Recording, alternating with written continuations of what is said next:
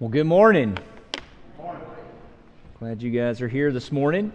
Uh, this morning, we are back in the parables of Jesus. If you remember, we've been working through some of the parables of Jesus through the summer months, and uh, we're not going to, of course, get through all of them this summer because summer is almost over. But, but we find ourselves today in the parable of the sower, the parable of the sower. Um, so that's what we're going to be looking at. Matthew chapter 12 verse 49 is where we will begin, and then we'll head on down to verse 23 of chapter 13 in the book of Matthew. So if you have your copy of God's Word, whether that be on your phone or you got a Bible, a physical copy, um, open that, turn to it, follow along with us this morning as we work through this text. Uh, this is quite a lengthy bit of text, so I'm not going to read it all before we begin. So let me go to the Lord in prayer. We'll read through the message, we'll read through the text as we work through the message this morning. God, we thank you for this day. We thank you for the opportunity for us to gather together, Lord, to open your word, to, to read from it, to, to hear from it, to, to learn from it, God. And as we look at this parable here this morning, the parable that, that Jesus spoke to the crowd and, and even in private to his disciples, God, help us to understand what it means. Help, it, help us to apply it to our own lives. And this we pray in Jesus' name. Amen. Well, counterfeits appear all over the place. Not too long ago, I watched a show on Netflix that highlighted counterfeit drugs that were uh, coming out of Mexico. And so, some drugs, if you think about it, I'm sure that many of you know, some drugs are very expensive, or insurance doesn't pay all that much for that particular drug. And so, people don't want to go without the drugs that they need in order to keep themselves alive or, or to improve their health, but they also don't want to spend a whole lot of money for this, or maybe they don't have the money to spend for these drugs, or they don't have insurance, or insurance is just still too much. And so, what they would do is they'd take medical vacations. Medical vacations down to Mexico. They cross over the border. They go to some of the pharmacies that are there right over the border in Mexico, and they pick up whatever drug it is that they need. You see, in Mexico, you don't need a prescription to get pills like you do here, right? Whatever the doctor prescribes, whatever it is that you think that you need, you can go to the pharmacy, you can pick it up. And, you know, it, it, it is sometimes and oftentimes much cheaper than it is here. But you can't, you can't do that here, right? You can't just go to the pharmacy. You can't pick up whatever drug it is that you think that you need. Um, there are reasons for that. There, there's regulations, right? We're not doctors. We often don't know exactly what is best for us, even though a lot of times we think that we know what is best for us. And we get online and we get on WebMD or something like that, and we punch in all of our symptoms, and it tells us what we have, and we think, you know, we're either in the best health ever or we're about to die. And so we need to run out, we need to get this drug that's going to solve this crazy, mysterious, you know, thing that we have going on. And then we go to the doctor, and they're like, oh, you're you're fine. Nothing's, nothing's wrong with you. You actually don't need any medication, right? See, we are not doctors. And so this is why we have doctors. This is why we go to the doctor. This is why we put our trust in others.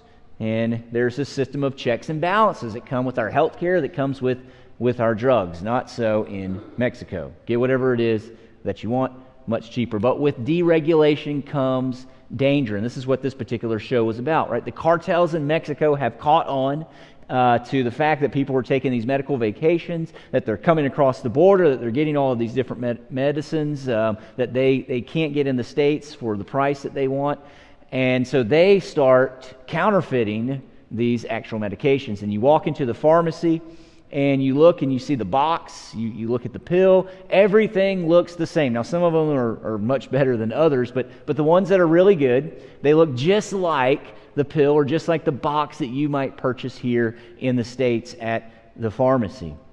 But these, counter, these drugs are counterfeits, right? And the only way to know that, that they're counterfeit is to take the drug and see how your body responds, which is really not the best idea, or to send it off to a lab and get it tested, which kind of defeats the purpose of getting cheap drugs. You see, good counterfeits can only be exposed through proper testing.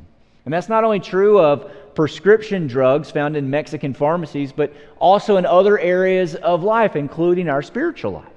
You see, counterfeit spirituality can look a lot like true biblical conversion. A counterfeit Christian can show signs of the real thing in their life. They might present like someone who is on fire for Jesus, whose life is changing, whose life is, is being turned around. They might praise the Lord. They might tell others about Him. They might come to worship service. At times, they might even find themselves in church leadership. But then something happens. Something happens in their life, and you never see them again. I know we've all experienced that. We've all sat next to someone. We've all been discipling or mentoring someone who we thought was a true convert, and then we watched them fall away. And when that occurs, we're left wondering well, well what just happened? We, we, we might have been so sure that, that Jesus was changing their life, but the next thing we know, they are walking away from the Lord, and they're not walking with Him anymore. When someone seems like they are a true believer and they fall away, how do we make sense of that? And how do we test ourselves to see if we are the real deal or a counterfeit? Well, Jesus provides us a test and explanation in this, in this text leading up to the parable and the parable. And so, first, how do we know if we are part of the family of God? At the end of chapter 12 here, Jesus' family comes to bring him home. Jesus is, has been out, he's been teaching, he's been preaching, he's been healing, he's been exorcising demons, he's having all kinds of encounters with the Pharisees. He's stirring them up against him. They, they have decided that they want to get rid of Jesus to destroy him. And here comes his family coming to bring him home. Now, it's not. Uh, apparent or clear from the text if they know that the Pharisees are after him or not. Maybe they just miss Jesus. Maybe they're thinking, well, what is Jesus doing? Why is he out here doing all this stuff? We haven't seen him in a while. Uh, there's kind of a, a various reasons why they could be coming to take Jesus home, but nevertheless, they come to bring Jesus home. They're outside of the house that he is teaching, and someone says, Hey, your family is outside and they want to speak to you, they, they want to be with you. And instead of walking out to, to greet them, to see what's going on, look at what Jesus says in verses 49 and 50 of Matthew chapter 12. Stretching out his hand towards his disciples, he said, Here are my mother and my brothers.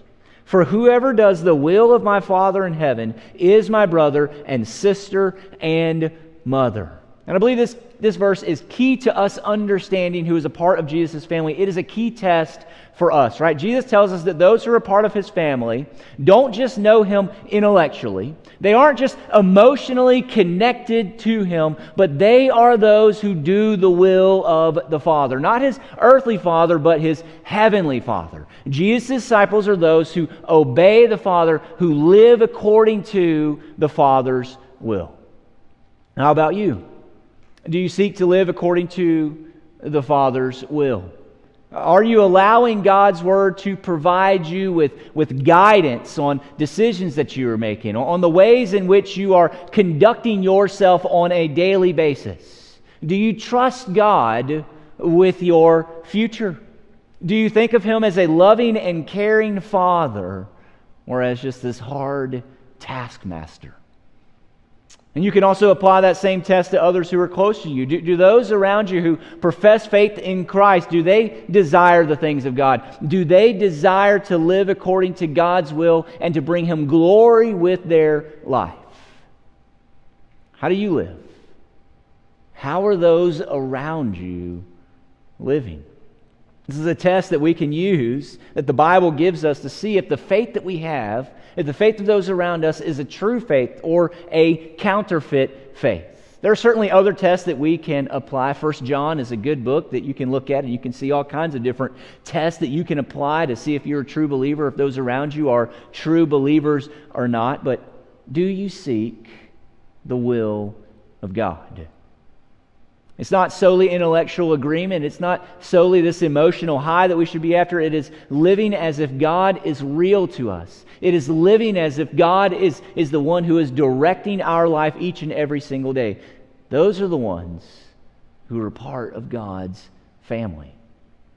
Now, we can employ this test, and we, we, we have all known those people who, who seem like they're part of the family if we employ this test to them, right? They, they seem like they're the real deal. They seem like they're on fire for Jesus. They seem like they are chasing after Him, that they are, they are living the way that God's Word says. Maybe they've even come to you and they say, What do you think God's Word would say that I should do in this particular instance, right? They're seeking out God's will. But for one reason or another, they, they quit doing that. They quit living according to God's will. They quit striving for the Lord and seeking His glory, and they walk away from the faith. What do we make of them? How do we process what happened to those who seem like real believers who've just walked away? Why do those who seem to be a part of the family walk out on the family? This is where the parable of the four soils comes in. It helps us to process why those who seem to be true believers walk away. Look at verse 1. That same day, Jesus went out of the house and sat beside the sea, and a great crowd gathered about him, so that he got into a boat and sat down, and the whole crowd stood on the beach. He told them many things in parables, saying, A sower went out to sow, and as he sowed, some seeds fell along the path, and the birds came and devoured them. Other seeds fell on rocky ground where they did not have much soil, and immediately they sprang up, since they had no depth of soil. But when the sun rose, they were scorched, and since they had no root, they withered away. Other seeds, they, they fell among the thorns, and the thorns grew up and choked them. Other seeds fell on good soil and produced grain, some a hundredfold, some sixty, some thirty. He who has ears to hear, Jesus says, let them hear. So instead of going with his family, Jesus does the opposite. Jesus leaves the house, Jesus goes to the sea, and the crowd follows him. And there's a great crowd that is there. They're pressing against him so much so that he cannot teach them. And so Jesus gets in a boat. He goes just offshore. And the water is going to provide this natural sound system for Jesus as it's going to, his voice is going to echo up the hill, and the people are going to be able to hear what Jesus says. And it is here where Jesus takes the opportunity and he begins to teach this parable the parable of the four different types of soil. And every resident there, you know, as we've talked about in the past, parables are those things that are familiar to people. Parables are those things that people know. Um, it's just everyday occurrences. And so everybody knows what's going to happen here with the farmer. Right? They're familiar with this. There's four different types of soil. He says, well, one is the guy goes out and sows. He sows on the path. And so he's walking around his field. There's this hard packed path. As he throws the stuff out, as he pulls it out of his bag, it, it falls on the path. And then he says some of the, some of the soil, it actually, uh, or some of the seed, it actually ends up in the rocky ground. And then this isn't like chunks of rock like we might be thinking about, but, but the soil there is actually pretty shallow. There's this bedrock underneath it. And so the, the seed falls there.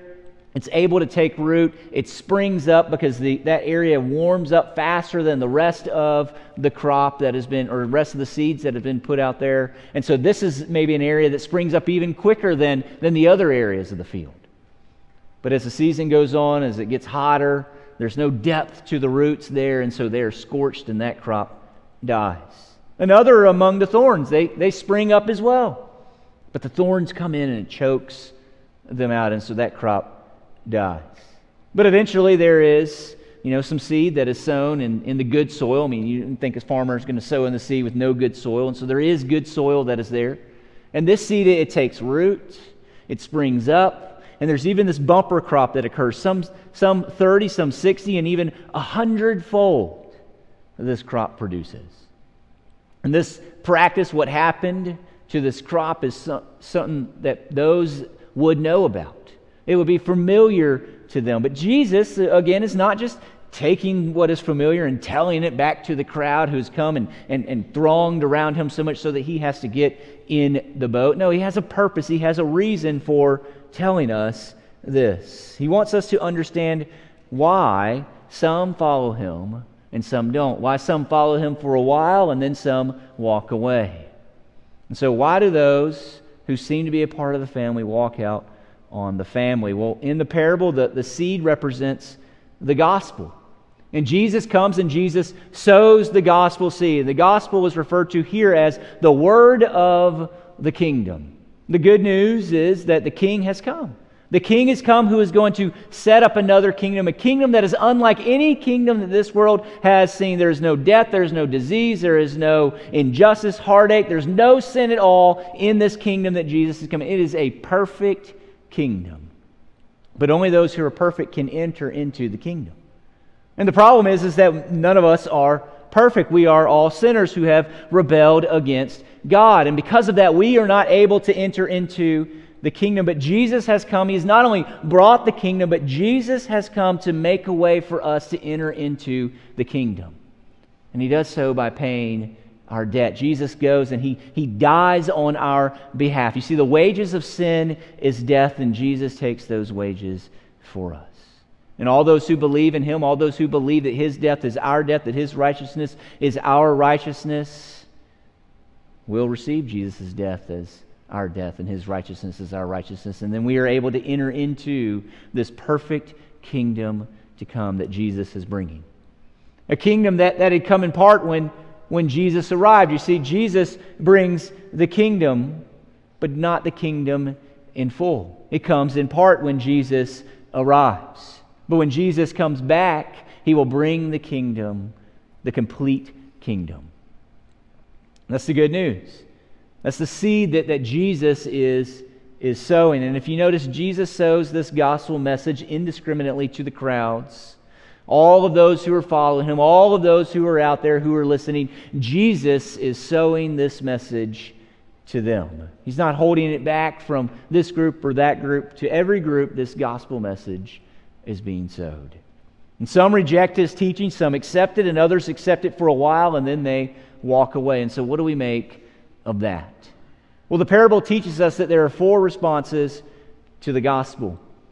And the first response is the response of the impenetrable heart. And really, the heart is the key here, right? The heart represents the soil. As we see here, there are four different types of soil, four different types of hearts that are represented in this particular parable. And so, if we look at the soils again, first we see the first soil is the path that represents the impenetrable heart. Verse 19 When anyone hears the word of the kingdom and does not understand it, the evil one comes and snatches away what has been sown in his heart. This is what was sown along the path. Again, everyone hears the gospel that the kingdom has come, that Jesus has brought the kingdom, a kingdom that is drastically different than any kingdom of this world, a kingdom we can only enter in by believing that Jesus is the Messiah who has paid the price for our sins in order to restore our relationship with the Father. The people who represent the path, they hear the gospel. Jesus tells us it's not a hearing issue, though, it is an understanding issue.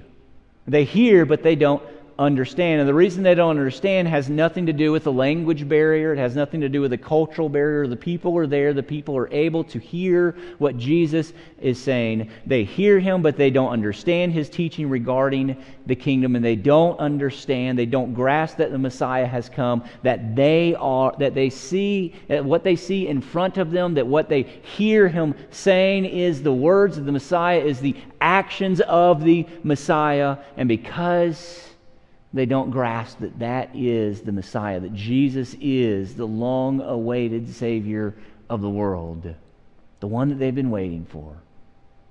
They don't believe. They reject him. Their heart is as hard as a path that has been trampled by a thousand footsteps. The heart is impenetrable. And the heart, if you remember, represents our intellect, it represents our emotions, it represents our, our will. They refuse to allow the gospel to penetrate their hearts so that it affects how they think, how they feel, and how they act. They hear what Jesus is saying, but they flat out reject what he says. Their heart is hardened to the gospel message. And this represents both religious and secular society, right? They have an idea of who the Messiah should be, what salvation looks like.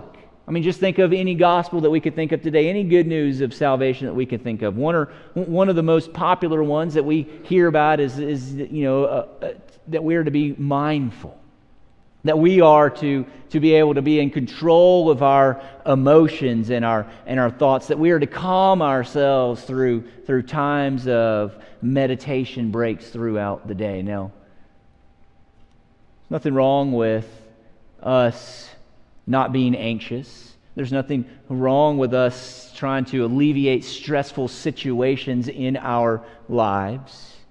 But oftentimes, the way that this occurs and the way that people are seeking salvation from those things is, is through self talk and self motivation. It's not through believing in the gospel, it's not through trusting in God. That's not the way they put away their anxiety and, and their stress. It's not through believing that they are more accepted in Jesus than, than, than anything that society could ever give. It's through self talk, it's through self salvation, it's through self help. That is a huge false gospel, a counterfeit gospel. And those who believe the gospel or any other gospel besides the biblical gospel, they, they hear the gospel, but they reject it, the true gospel, because they are believing this other gospel. It doesn't look like the gospel that they want to believe. They want it to be a counterfeit gospel, and Jesus is not coming with the counterfeit gospel, and so they reject the gospel. And their heart is hardened because of what we see here in verse 11 verses 10 through 17, they, they provide us with a lot of guidance when, it, when we're looking at Jesus' explanation of the parable. You know, there's a reason why this explanation here in 10 through 17 is sandwiched between Jesus' teaching to the crowds and Jesus' explanation of the parable beginning in verse 18. And so we have to look at what 10 through 17 is telling us in order to really understand this parable. In verse 10, Jesus' disciples ask, Well, why are you speaking in parables? The implied, the implied idea is that man, parables are difficult to understand. Wouldn't it be so much easier, Jesus, if you would just speak to them in, in a way that they would understand? Parables are difficult to understand. Why are you speaking in parables? Look at Jesus' response. Verse 11, he answered them To you it has been given to know the secrets of the kingdom of heaven, but to them it has not been given. And then he goes on even to say, in verse 12 For to the one who has, more will be given, and, for, and he will have an abundance, but for the one who has not, even what he has will be taken away. This is why I speak to them in parables, because seeing they do not see, and hearing they do not hear, nor do they understand. And then he quotes this prophecy from Isaiah. And this word understand here in this sentence is the same word that we see down in verse 19. They hear, but they don't understand, we're told down in verse 19. And Jesus tells the disciples that they have been given the ability to know the secrets of the kingdom, but the ability to know the secrets of the kingdom has not been given to them, those outside of the disciples there. The Father has given it to the disciples, but He hasn't given it to those who are not following Him. And to know, which is, which is this word gnosko in the Greek, it, it, it means to come to an understanding. It means to perceive, it means to comprehend. And to know what? Well, to know the secrets of the kingdom. When we think of the word secret, we often think of something that, that, is, that is hidden that, that others are trying to find. And some people are able to discover it while other people are not able to discover it because they have looked harder than somebody else. Think about an investigative journalist. And they're able to uncover all of these deep, dark secrets of, of these celebrities that are out there. And they're able to uncover those secrets of those celebrities because they dug harder, they, they pressed harder, they were after the truth. And they were able to uncover it because they looked hard enough. Well, that might be one of the ways that we often think of this word secret. That's not the way it's being used here. The secrets of the kingdom do not represent that which someone sought to uncover, but but they could not uncover because they just didn't look hard enough. They represent those things that were hidden, that were unmanifested. They are the things that remain hidden until God reveals them. And God is the only one who knows them, and God is the only one who is able to reveal them. That's the idea behind this word here secrets. The secrets of the kingdom, again, is that Jesus, the very God, sole Son of the Father, has come to earth to bring the kingdom in an upside down way, not through force, but he's come through sacrifice. To show that he is bringing the kingdom, he has been teaching and performing many mighty works in front of these people to show that he is the Messiah. And they have rejected that. But those whose hearts are represented by the impenetrable soul, they reject Jesus, and that's because they haven't been given the ability to know, to understand the secrets of the kingdom. Even though they see Jesus doing all of these things, even though they hear Jesus, even though they are right there with everybody else, standing right next to them, hearing and seeing the same miracles and hearing the same message, they refuse to believe. As we see in verse 15, for this people's heart has grown dull. And with their ears they can barely hear, and their eyes they have closed, lest they should see with their eyes and hear with their ears and understand with their hearts and turn, and I would heal them. Because they don't understand, they reject Jesus' message of salvation. And the result is that they, they close themselves off. They dull their hearts. They close their eyes. They, they close their ears to Jesus' message. They refuse to turn to Jesus and accept Him as their Messiah, to believe that He is the Messiah. And so they are not healed. Because the gospel message sits on the surface of this impenetrable heart. Satan, who is the deceiver, is able to continue to deceive them. He seals this message away and he continues to sow deception in their lives so they do not give another thought to the gospel. And that's the first group, right? They're absolutely closed off to the gospel because God has not softened their heart and they turn from Jesus, hardening their hearts even more to the true gospel, which results in Satan continuing his deceptive work in their life. The second soil, the rocky soil, well, they represent the emotional heart. Look at what Jesus tells us about them in verses 20 to 21. As for what was sown on the rocky ground, this is the one who hears the word and immediately receives it with joy. Yet he has no root in himself, but endures for a while. When tribulation or persecution arises on account of the word, immediately he falls away. And the rocky soil represents the emotional heart.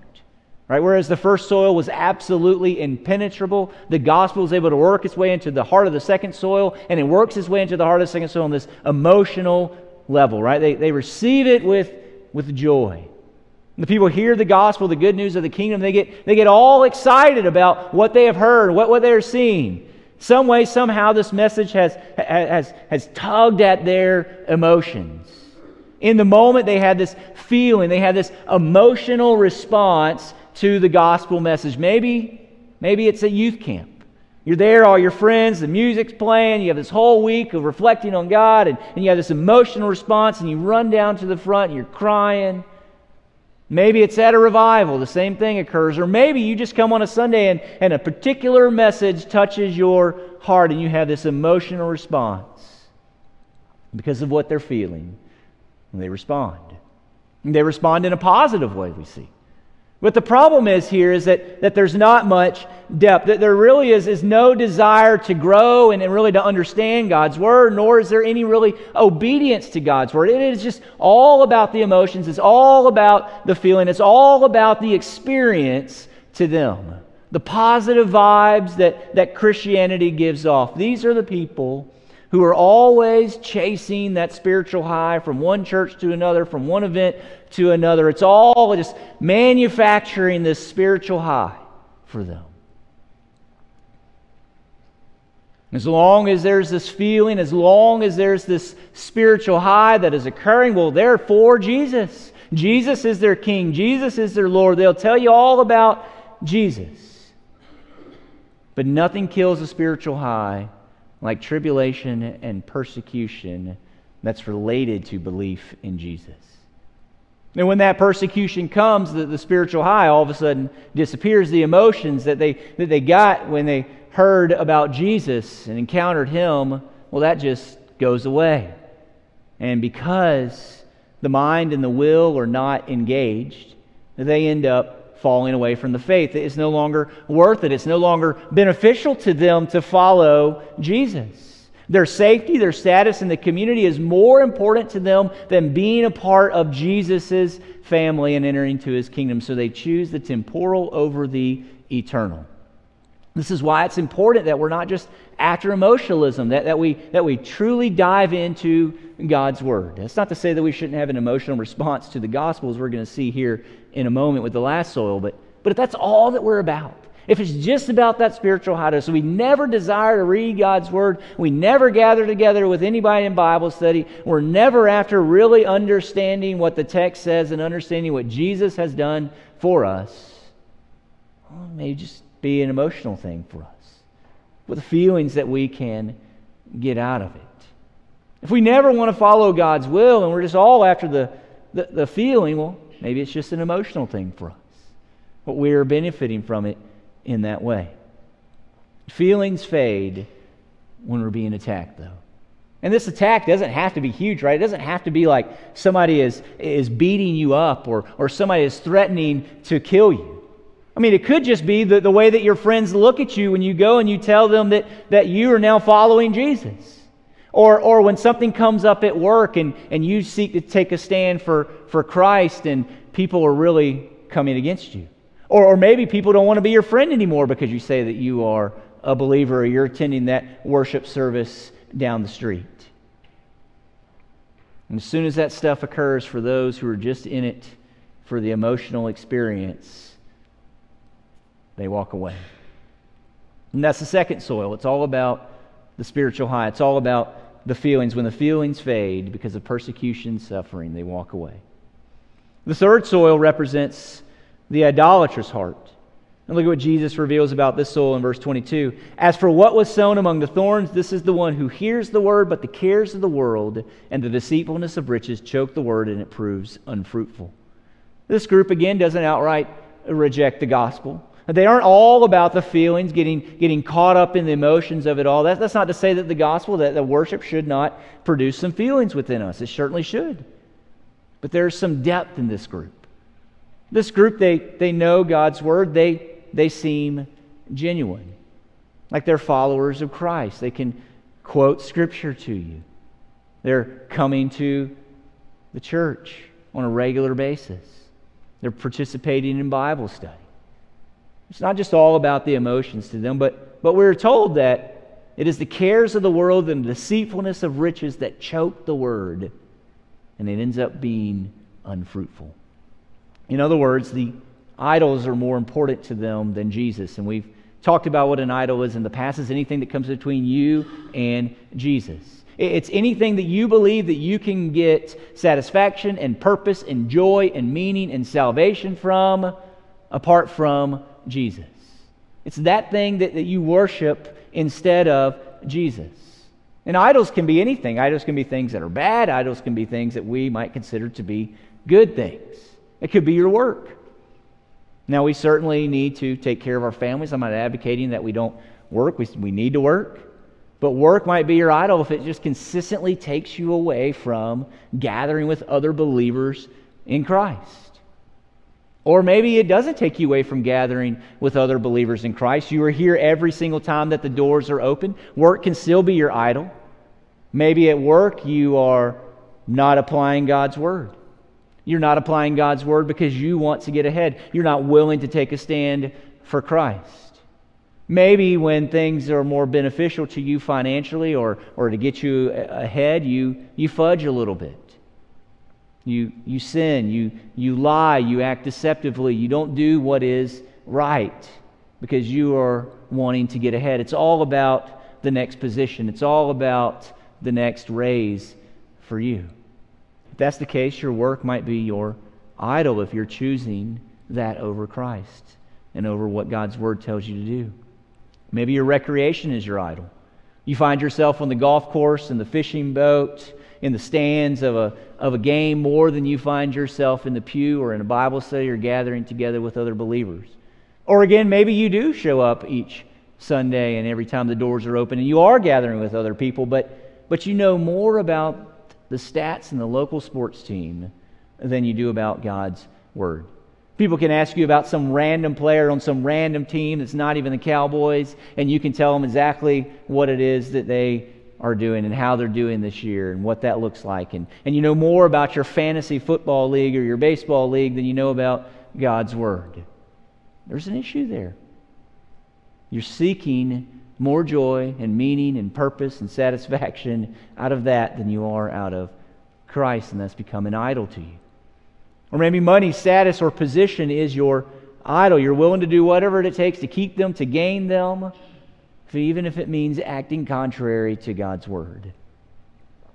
See, those whose hearts are thorny will choose their idol when there's a conflict between their idol and Jesus. They will obey their idol over obedience to Jesus. Whatever it takes to gain and keep that idol, they will do. They will submit to the idol's will over Jesus' will for their life. And this results in people being unfruitful, we're told here. Right? They don't really ever change. They're just stagnant. There's no fruit to, to speak of at all. Their, their affections, all of their time, all of their energy are given to serve this idol instead of Jesus. You see, if you've been coming to church your entire life, if you've been consistently a part of the church and there's no fruit in your life, there is no peace, there is no patience, there is no joy or kindness or goodness or self control or gentleness or faithfulness or love. If these fruits are not evident in your life, if these fruits are not growing in your life, then you might be serving an idol rather than serving Jesus. If you don't know any more about God's Word today than, it, than you do when you said that you were a believer in Jesus, or you just know just the Sunday school lessons that you were taught as a kid, and that's as deep and as far as you have ever gone, you might be representative of the thorny soil. You might be representative of the soil that was sown amongst the rocks.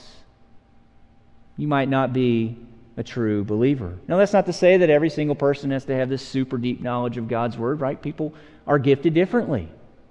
I don't want to put that out there. Is, is that what I'm, what I'm saying? But, but there should be a love. There should be a desire to learn and to understand and to live according to God's word. There should be ability to pass that on to those around you. We should all be disciple making disciples. Right? If we're not able to disciple another person in the faith, well, then there's an issue. Especially if we've been a, a person who claims to be a Christian for 10, 15, 20, 30, 40, 50 years. There, there's an issue that is there. We're loving something else more than we're loving Christ. And eventually, when a choice has to be made before Jesus and your idol, you will walk away from Jesus because you care more about that thing than you do about Jesus. That's the third soil. The idolatrous heart, obedience to their idol, is prioritized over obedience to Jesus. And finally, we get to some good news here. The fourth soil, the good soil, represents the fertile heart. We finally get to the one who's a true believer. And so look at what the text says in verse 23. As for, the, that, as for what was sown on good soil, this is the one who hears the word and understands that he indeed bears fruit and yields. In some, in one case, a hundredfold, and another 60, and another 30. This person doesn't reject the gospel. Instead, they, they believe the gospel. They understand its purpose. They understand its implications for their life. And if you notice, this is the only one that Jesus says understands the word. Everybody else hears the word. This is the only one that Jesus says understands the word. They are the only ones who allow Jesus' message to penetrate their heart, to affect their mind, to affect their emotions, and to affect their will. They're not just in it for intellectual knowledge to prove that they're smarter than somebody else. They're not just a continual debater. Nor are they always after a certain feeling or, or chasing after a spiritual high. And they don't obey the wishes of an idol, living according to that idol instead of the Father. Instead, they obey the Father's will for their life. They are seeking after that. They are part of the family, as we looked at when we began. Instead, they are wholly engaged. They are engaged with their mind, they are engaged with their emotions, they are engaged with their will. They are always seeking to learn and understand more about God's Word and how they might apply it to their life and the community in which they live. They're discipling others for Christ. Their hearts are warmed by worship. Their affections are, are moved and drawn to Jesus. When, when we are singing about what Jesus has done for us, man, we should feel some affections. We should be drawn to Jesus. We should desire to praise Him. We should have some joy in our life. And they seek to obey the Father with their whole life. They don't hold any areas back. They don't say, God, you can have all of this, but this one area is mine. You can't have that. With every single area of life. They don't come putting conditions on their spirituality. You can have me, but, but my relationship with someone is going to be what I want. I'm going to have sex with who I want. I'm going to do with what I want. There's no condition that is put there. It's you can have me, and whatever it is that you say is right and good, God, I am going to follow you. They're wholly engaged with their whole self, mind, emotions, and will. Each are kept in check by God's word. This is the person who's a true believer the one who ends up being fruitful instead of fruitless. This is the one who will go the distance, who won't quit at the first sign of persecution, who won't allow an idol to draw them away. They will continue to follow Jesus, understanding that the gospel is the only message that saves. They are the ones who recognize Jesus as the Messiah because God has changed their heart. He has made it fertile to the gospel. He has given them the ability to comprehend the secrets of the kingdom. And as a result, they turn to Jesus for salvation and they experience healing. Without God's work, they would be like the soil on the path. They would be like the soil among the rocks and the soil among the thorns. They wouldn't give the gospel a second thought. They would allow persecution to drive them away. They would seek after their idols over Jesus. That is how man naturally responds to Jesus. But those whose hearts are fertile, they respond rightly as well as they respond, as well as they recognize how blessed they are. Look at the text in verse 16. But blessed are your eyes. Here's Jesus talking to the disciples. They haven't rejected him. Blessed are your eyes, for they see, and your ears, for they hear. For truly I say to you, many prophets and righteous people long to see what you see, and did not see it, and to hear what you hear, and did not hear. You see, if our hearts are fertile, we will recognize the blessing that God has poured out on our life. How fortunate we are, how privileged we are to sit at this moment in history. The prophets and the righteous men from long ago, long, they desired to see the blessings of the Messiah who has come. They desired that, and we get to see that. We get to experience that. We get to experience the work of Jesus in our life. And not only that, but if our hearts are fertile, we will praise God for the salvation He has provided. We will rejoice at our understanding of the kingdom of God. We will long to know. We will long to understand more. We will allow those things to affect us. We will repent of our sins. We will turn to God on a regular basis. We will live as true family members of Jesus. We will recognize the blessing. We will praise God for the blessing that He has poured out in our lives. And so, is your heart fertile? Do you understand the gospel? Has it affected your mind? Has it affected your emotions? Has it affected your will? Do you recognize the blessing that God has poured out in your life, allowing you to understand the gospel? Do you praise God for the salvation that you have on a regular basis? Is your heart fertile? See, the parable of the sower reveals why some walk away. Their hearts are hard, they're just in it for the spiritual high, or they worship and obey their idol over Jesus. And so when someone walks away from the faith, do not, do not lose heart. Don't lose faith in Christ. Instead, pray for that person's salvation. Pray the Lord would soften their heart to the gospel. Not only should we pray for them, but we should preach the gospel to them. We should spread the gospel indiscriminately to all. While at the same time praying their hard, unfruitful, idolatrous hearts would become fertile soil in which the gospel would take root and it would become productive. Yes, people walk away from the faith. But don't allow their, their actions to cause you to walk away from the faith. Instead, recognize how blessed you are. Praise God. Pray for them and spread the gospel to all who will give a hearing. And that's how we can respond today. Right? You can respond by examining your life this morning to see if your faith is genuine or if it is counterfeit. And you can purpose to follow God with your entire life to spread the gospel indiscriminately. And if you would admit today that, that you are not a believer, now is an opportunity for you to turn to Christ. Instead of dulling your hearts and closing your eyes and closing your ears to the gospel, now is an opportunity to put your true idols away and turn to the true Savior, or your false idols away, excuse me, and turn to the true Savior. To quit searching for your next spiritual high and find joy in Jesus. To quit being deceived by Satan and to turn to the true Savior who can provide you with true joy, true satisfaction, true purpose, true salvation. Now is an opportunity for you to respond, both believers and non believers alike, to turn to the Messiah, the true Messiah, who is Jesus. Let's go to the Lord in prayer. God, we thank you for this opportunity to open your word, to learn from it, Lord, to, to help us, God, to either convict us or assure us of our own salvation, Lord. And I pray today, Lord, that, that you would convict those who who may be represented by some of these other soils. Even if they have been in church their entire life, they may find that they are not represented by the fertile soil here this morning. And God, may you convict them. May you change them so that today they would respond to the gospel message, to the gospel call that Jesus is their Savior. May they experience true joy and be fruitful for Him. And Lord, for those of us who are true believers, God, help us, Lord.